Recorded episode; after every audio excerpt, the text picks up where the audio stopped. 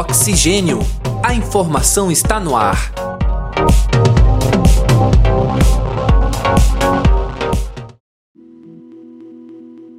Olá, caros ouvintes, sejam muito bem-vindos e muito bem-vindas. Está entrando no ar mais uma edição do podcast Oxigênio. A informação está no ar. Eu sou André Pinheiro e trago para vocês mais um tema de grande importância para a nossa sociedade, cultura e comportamento.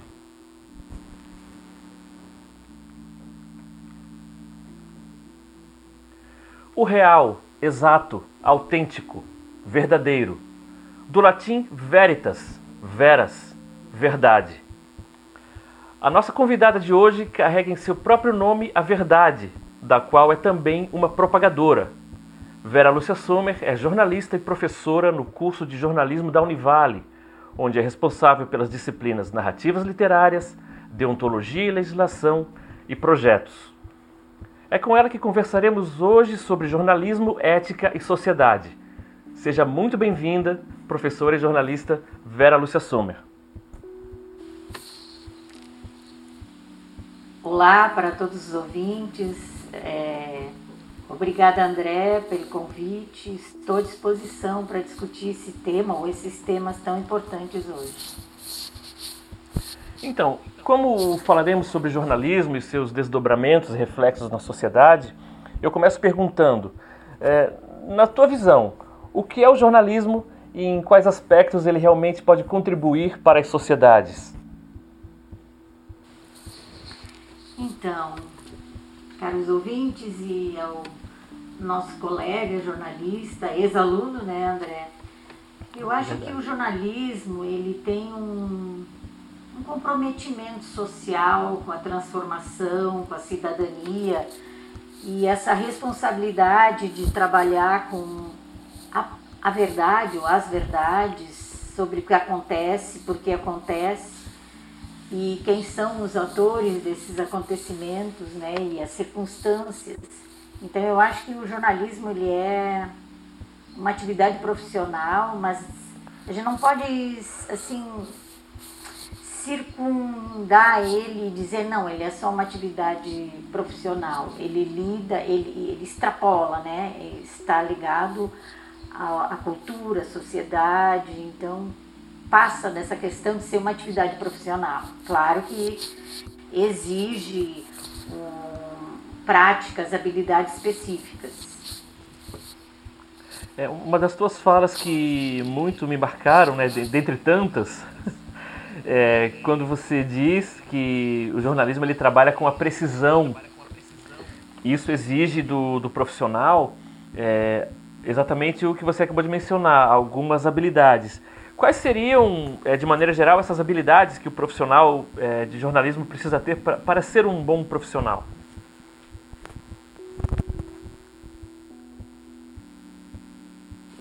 Então, uma das primeiras questões que eu acho que é importante a gente frisar é que o jornalista ele tem que ter uma sensibilidade, eu diria, uma, uma predisposição a se importar com os outros. É, não só consigo, é, para perceber inclusive as necessidades de debate, as necessidades de questionamento. Então a primeira questão que eu acho que é, é relacionada a, assim, às características do nosso jornalista é justamente essa, esse comprometimento em buscar as informações, em se aprofundar, por que, que as coisas acontecem, como elas acontecem. E ele tem que ser um sujeito, uh, digamos assim, resistente, não, não. persistente. Porque senão ele não vai conseguir dar conta do que é necessário nesse quesito precisão, né? Para apurar, ele, ele, ele tem que pesquisar muito, ele tem que ouvir muitas fontes, porque senão a verdade escapa, é, muitos detalhes fogem, então ele, ele tem que ser persistente, ele tem que ficar meio que hum, questionando, afinal, isso que a pessoa está falando é efetivamente verdade ou ele quer que eu acredite que seja verdade, né?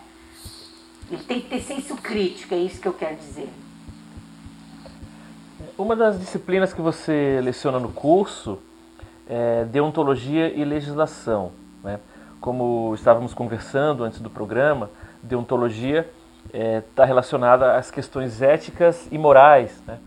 É, puxando esse gancho, é, eu te pergunto, quais as principais questões éticas que estão relacionadas ao jornalismo?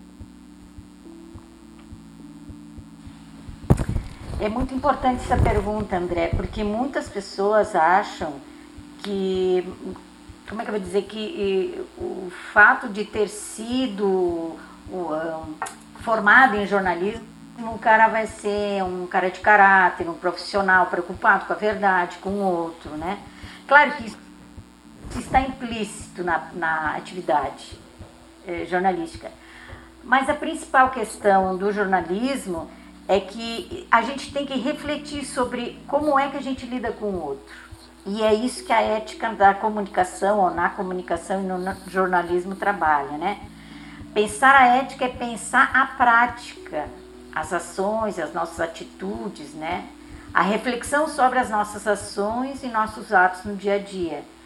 Então, isso o jornalista também tem que fazer com a outra pessoa, quando ele entrevista, quando ele, quando ele observa, quando ele redige, né? Porque a ética ela está diretamente relacionada à maneira que construímos nossa relação com os outros.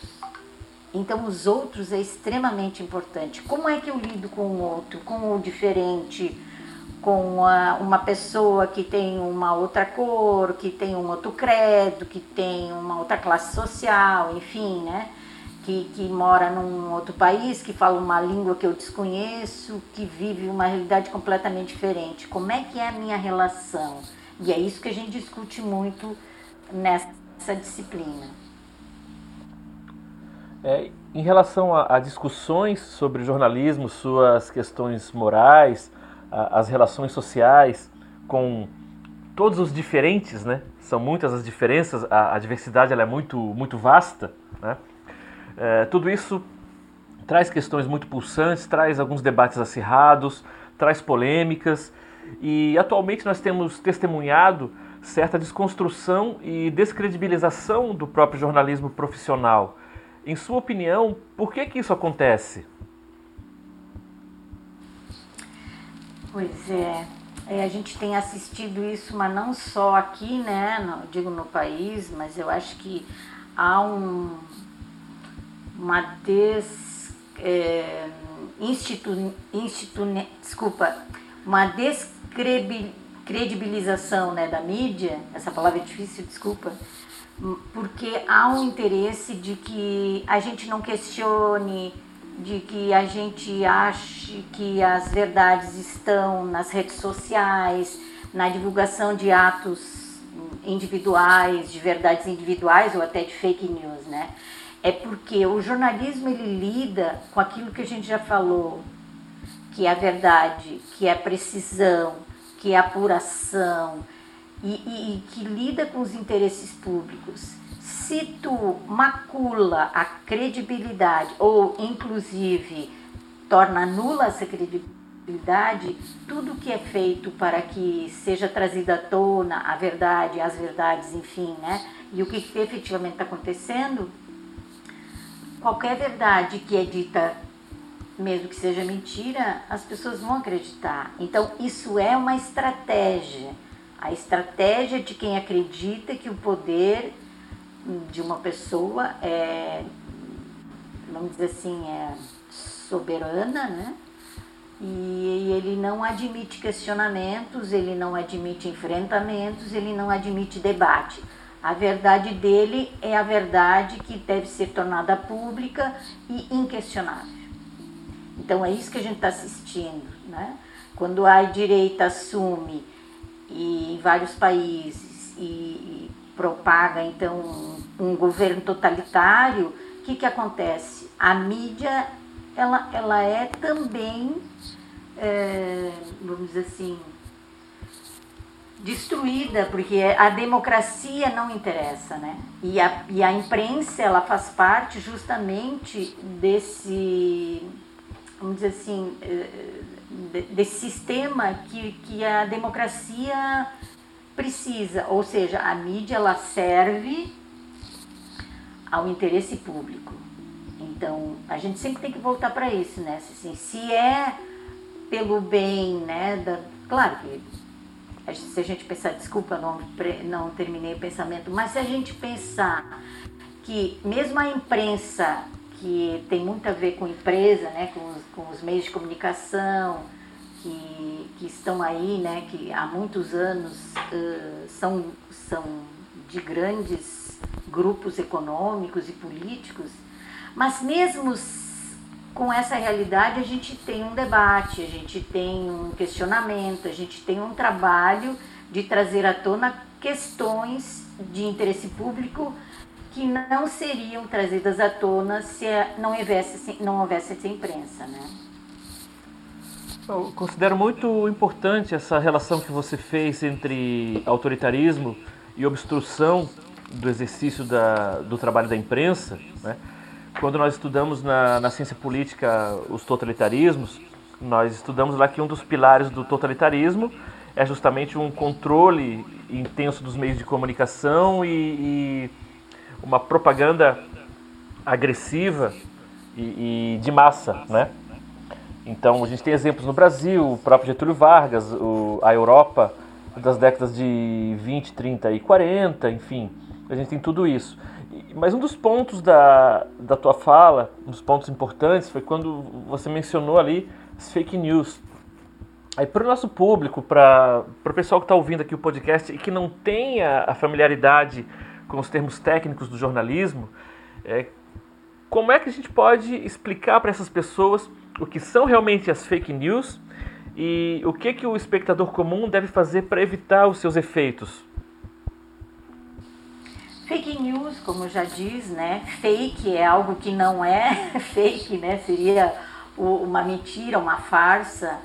Então, seriam notícias falsas, embora notícia geralmente é sobre coisas reais, né? Verdadeiras. E as fake news são justamente essas notícias que tem uma estratégia, que não tem comprometimento com a verdade, que são divulgadas por pessoas que têm interesse e de mostrar um, uma certa verdade ou a sua verdade, né? Porque a verdade é uma, é uma construção também, né?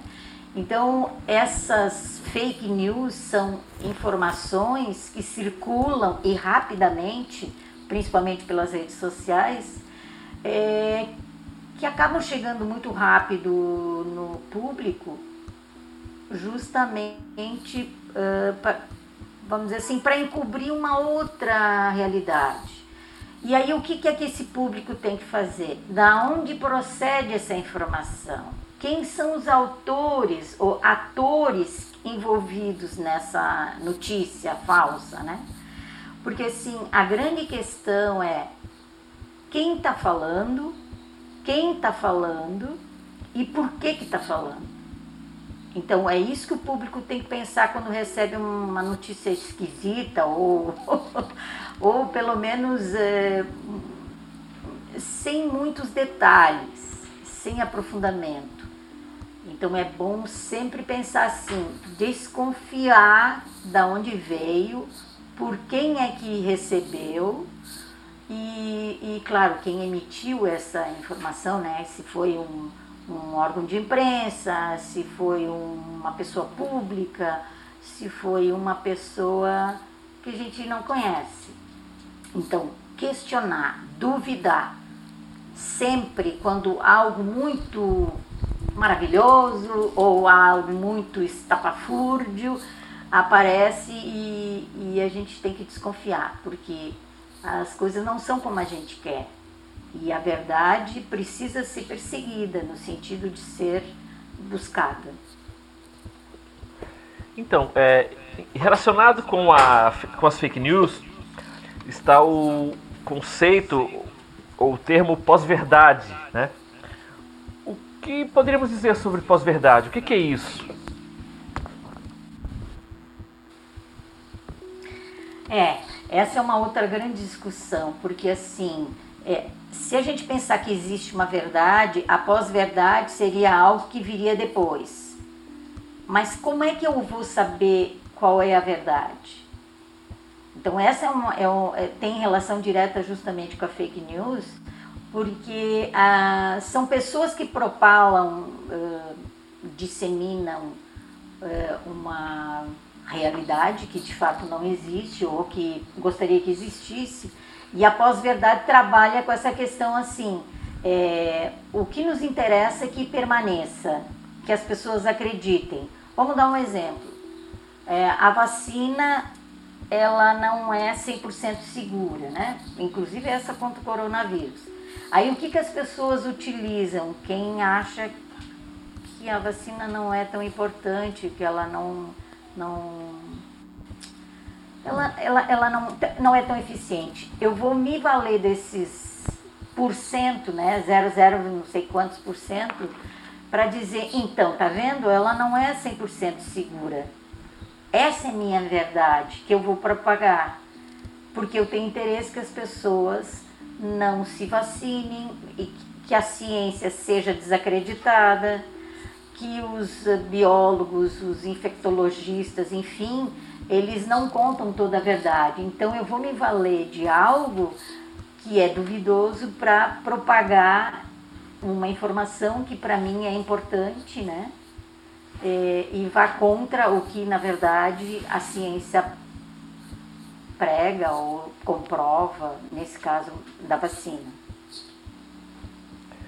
Então, é, um dos, um dos pilares do jornalismo e que nos ajuda muito a esclarecer os nossos próprios olhares sobre a, as realidades, né? Eu digo, faço questão de dizer realidades no plural, porque tudo também passa por recortes.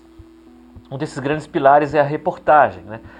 Você é uma professora que lida também com o trabalho de reportagem, né? Que leciona disciplinas de reportagem, e muito do que a gente vê hoje em termos de jornalismo é aquilo que nós chamamos de jornalismo sentado, entre aspas, né? Um jornalismo, claro, é, de certa forma também burocrático, mas é, produto de um contexto de enxugamento de redações, de precarização de relações de trabalho, é, em que o profissional muitas vezes não tem tempo para se desdobrar às suas pautas, aos seus assuntos, né, é, da maneira devida. Então, é, muito do fazer reportagem, é, em determinados momentos ele se perde. Você, como uma pessoa é, extremamente familiarizada a produzir, a avaliar e a orientar a produção de reportagens, né, é, gostaria que você falasse sobre o valor da reportagem para o público, para que o público tenha conhecimento da, das realidades. Então, a reportagem é, o, vamos dizer assim, é, é a grande aspiração de qualquer jornalista, né, qual, é a motivação... É, o, é a matéria-prima, né, do, do jornalista fazer reportagem. Porque a reportagem ela vai tentar, de alguma forma, abordar amplamente um tema, ou um, um assunto, ou um fato, ou uma circunstância, um fenômeno, né? E para isso ela requer um trabalho de planejamento, de apuração, de pesquisa, de muita fonte, né? Entrevistar muita gente... Ouvi gente que pensa muito diferente entre si. Então, assim, o que eu mais tento ensinar para os alunos, e, e eu digo assim, eu aprendo com eles também, é o quanto hoje a reportagem, ela é importante e o quanto ela é difícil hoje de produzir. Porque como ela requer tempo, espaço, se for impressa, né, e depois... É, é, produção, é, quem é que efetivamente está apostando nisso?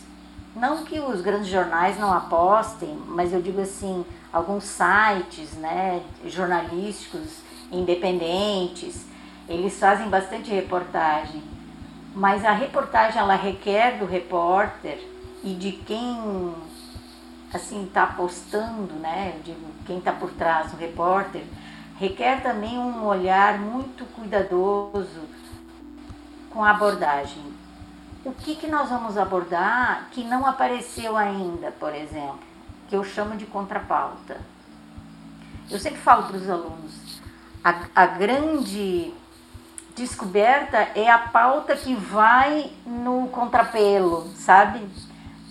Vai contra a onda, vai, todo mundo está falando determinada coisa, fazendo determinada coisa, vamos perguntar de forma diferente. Vamos olhar como quem está chegando pela primeira vez ao assunto.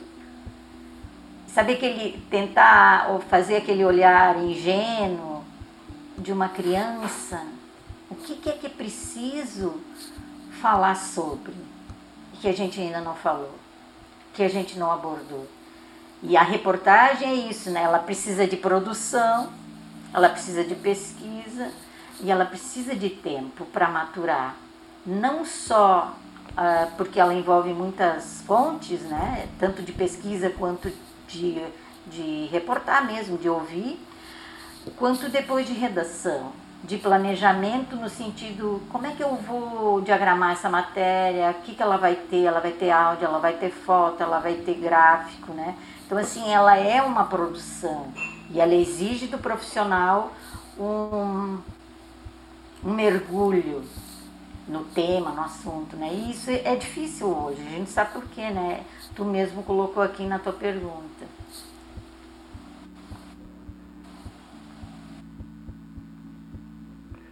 E o jornalismo literário, onde é que entra nisso tudo? Qual é a relação dele com a reportagem? Qual é a relação dele com recortes da realidade? É, onde é que isso se encaixa e o que, que isso traz de diferente para o público que vai consumir esse jornalismo com características literárias? Ai, é minha grande paixão, né? É, eu acho que o jornalismo literário, ele é mais uma forma de a gente chegar ao público, ao leitor, internauta, ao telespectador, né? É quando tu te vale de técnicas, a literatura, quando tu te vale de diálogos, travessões, descrições, é, digressões, e quando tu pensa no texto, quando tu te coloca no texto, ele vai permitir que o leitor seja fisgado, sabe? É, é isso que se faz com o jornalismo literário. Eu, eu vou pegar esse leitor pela mão e vou conduzir ele. Eu posso, num primeiro momento, dar um choque, um, um choque de realidade, como a gente diz, né? É, eu posso nocautear o leitor pela minha abertura, eu posso ser extremamente cruel na minha abertura, mas eu tenho que abrir com o que eu tenho de mais impactante para que ele fique meio derrubado e diz assim, meu Deus, o que, que é isso, né? Então, o texto de abertura, principalmente, ele tem que ser criativo, ele tem que ser é, instigante e, acima de tudo, ele tem que ser verdadeiro, né? E, e não estou falando de, de emoção, assim, aquela emoção barata também, né? Porque eu posso ser verdadeiro, mas ser muito dramático, não é o caso. Eu acho que é quando tu matura o teu texto, quando tu pensa sobre o texto, como que eu vou contar essa minha história, onde que vão entrar os meus personagens, né? Porque as pessoas, nossas fontes, são personagens. Então, assim, o jornalismo literário é um gênero que permite justamente que esse texto fique mais interessante. Lírico, poético, né? A prosa que vai nos arrebatar, que, que, que vai fazer com que a gente não queira deixar de ler a matéria. E quando a matéria termina, diz assim, ai, que pena, queria saber mais. E aí a gente faz a, a vamos dizer assim, a sequência. Para quem não conhece o jornalismo literário, é, quais reportagens, quais livros, quais obras seriam as portas de entrada nesse gênero? André, tu sabe que tem muita coisa boa pra gente ler, né? Eu, eu claro, todo semestre eu, eu trago autores diferentes, mas alguns eu repito, né? Que são Rota sessenta e seis, do Caco Barcelos, em que ele fala da polícia, né? Que mata, e mata principalmente negro e pobre da periferia, né? e depois eu, eu peço para eles lerem o, os livros da Daniela Arbex, que é Todo Dia a Mesma Noite, que é sobre a Boate Kiss, né? E eu, ao, o outro dela, que é o Holocausto, que conta aquele hospício lá de Barbacena, né, que, onde muita gente morreu por falta de atendimento. É, é uma obra-prima esse. O Holocausto dela. Urbano, né? É, o brasileiro eles chamam, né? O Holocausto o... brasileiro, perdão. O Holocausto Isso. urbano é dos é. Nacionais M Cs, perdão. É, mas tudo bem. O Holocausto tem brasileiro. Tem uma relação, né? É, tem relação. E o, e o outro que ela tem é o Cova trezentos e doze, que é sobre um, um rapaz gaúcho que foi confundido como sendo um esquerdista, um militante de esquerda, e ele não era nada disso, mas enfim, ele... ela recupera o corpo desse menino, sabe? E, e é numa cova que ninguém imagina. Então, e aqui na época da ditadura, né? Que a gente sabe que foram cometidas atrocidades e, e a gente, no Brasil, ainda não, vamos dizer assim, esclareceu e, e, o que houve, nem penalizou, nem responsabilizou quem fez o que fez, porque muita gente morreu e até hoje os As, os familiares continuam em busca de seus corpos para velarem, né? E para se despedir. É realmente algo muito dramático, né? É, para quem está entrando no mundo do jornalismo hoje, os jovens que estão ingressando nessa profissão, estão estudando a prática do jornalismo, quais são as suas recomendações e os teus conselhos para esse pessoal que está chegando agora? A primeira coisa que eu falo, jornalista tem que ter cara de pau, né? Por que que eu falo isso?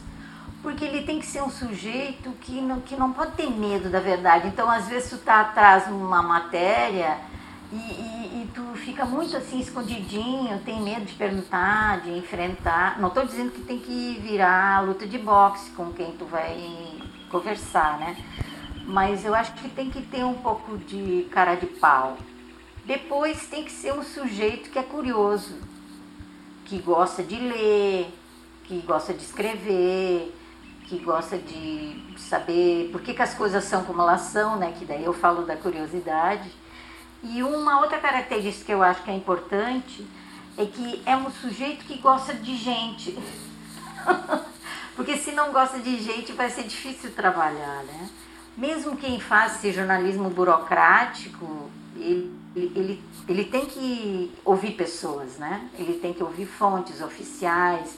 Então, eu sempre falo isso, essas coisas, né, são fundamentais para quem quer entrar nessa vida. E mais do que nunca, dinheiro é para ser consequência. O sucesso, ele tem que ser uma consequência, ele não pode ser um objetivo. Um objetivo final, ah, eu quero ser apresentador de Jornal Nacional, por exemplo, hoje, nem sei se é o caso. Mas eu digo assim, o sujeito que quer aparecer na frente das câmeras, quer fazer matérias, quer ser correspondente internacional, né? Claro que ele pode perseguir isso, mas ele tem um caminho aí, nada cai do céu, tudo é uma construção, ele vai ter que ir planejando isso, ele vai ter que ir galgando isso, né? Então, ele tem que gostar de fazer matéria, que eu chamo, né, matéria de carne de pescoço, que é fazer buraco de rua, que, que é ir atrás daquilo que acontece no seu bairro, na sua cidade, no seu estado, e claro, depois fora do país, né? Mas ele tem que ter um olhar para aquilo que é necessário ele fazer.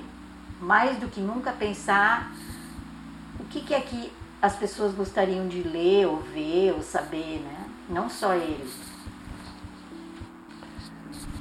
Então, é, estamos chegando ao final desse papo muito interessante sobre o jornalismo e os seus desdobramentos, né? É, e eu agradeço demais aqui a presença da nossa convidada, minha colega, ex-professora, né? Uma das melhores professoras que eu tive, a jornalista Vera Lúcia Sommer, e abrimos espaço para as tuas considerações finais. André, querido, foi um prazer estar aqui contigo, falar sobre coisas que são caras para mim, né? O jornalismo, ele pulsa em mim, eu acho que desde pequena, não sei, né? Por que que eu digo não sei? Porque eu, eu lia muito jornal e gibi por causa do meu pai, que tinha uma banca de revista. E, e essa leitura, né, de, de gibis e, e até ajudar a vender jornal... fez com que eu também lesse muito cedo o jornal e me apaixonasse e dissesse, não, eu quero trabalhar em tal empresa, uh, eu quero fazer o curso e, e fazer as matérias que eu tinha vontade de fazer. Então, eu, eu acho que é muito, muito importante a pessoa que quer trabalhar com jornalismo, ela pensar que ela está aqui para tornar a coisa melhor, transformar, né? Tentar mudar, tentar trazer e à tona coisas que são importantes a gente entender como funcionam. E mais do que nunca, né, desempenhar um papel de cidadania. Esse papel social que eu falo tem a ver com a cidadania, né? O que que está acontecendo na minha cidade, no meu bairro, no meu estado, no meu país, e que eu possa contribuir para melhorar. Inclusive isso é uma, é uma atitude ética, né? Eu me preocupar com o outro, eu ter cuidado com o outro, o meu vizinho, né? O cara que mora perto de mim, o cara que mora na mesma cidade que eu, enfim. É, eu acho que o jornalista é o sujeito que pode fazer a diferença. E eu acredito profundamente nisso, sabe? Claro que não é só ele, mas como é o caso que a gente está conversando, eu, eu acredito muito nisso. E, e eu tenho essa paixão por isso. Eu acho que a gente faz a diferença. A gente quer fazer, né? Agradecemos também a você que faz a diferença, nosso ouvinte, nosso ouvinte. Muito obrigado por sua audiência, muito obrigado por estar conosco e voltamos no próximo episódio com mais um assunto relevante do nosso podcast Oxigênio. A informação está no ar. Produção e apresentação André Pinheiro e Nicolas Ramos. Edição Bruno Portes. Uma produção do projeto de extensão Oxigênio, Central de Podcasts. Universidade do Vale do Itajaí. Escola de Artes, Comunicação e Hospitalidade. Curso de Jornalismo.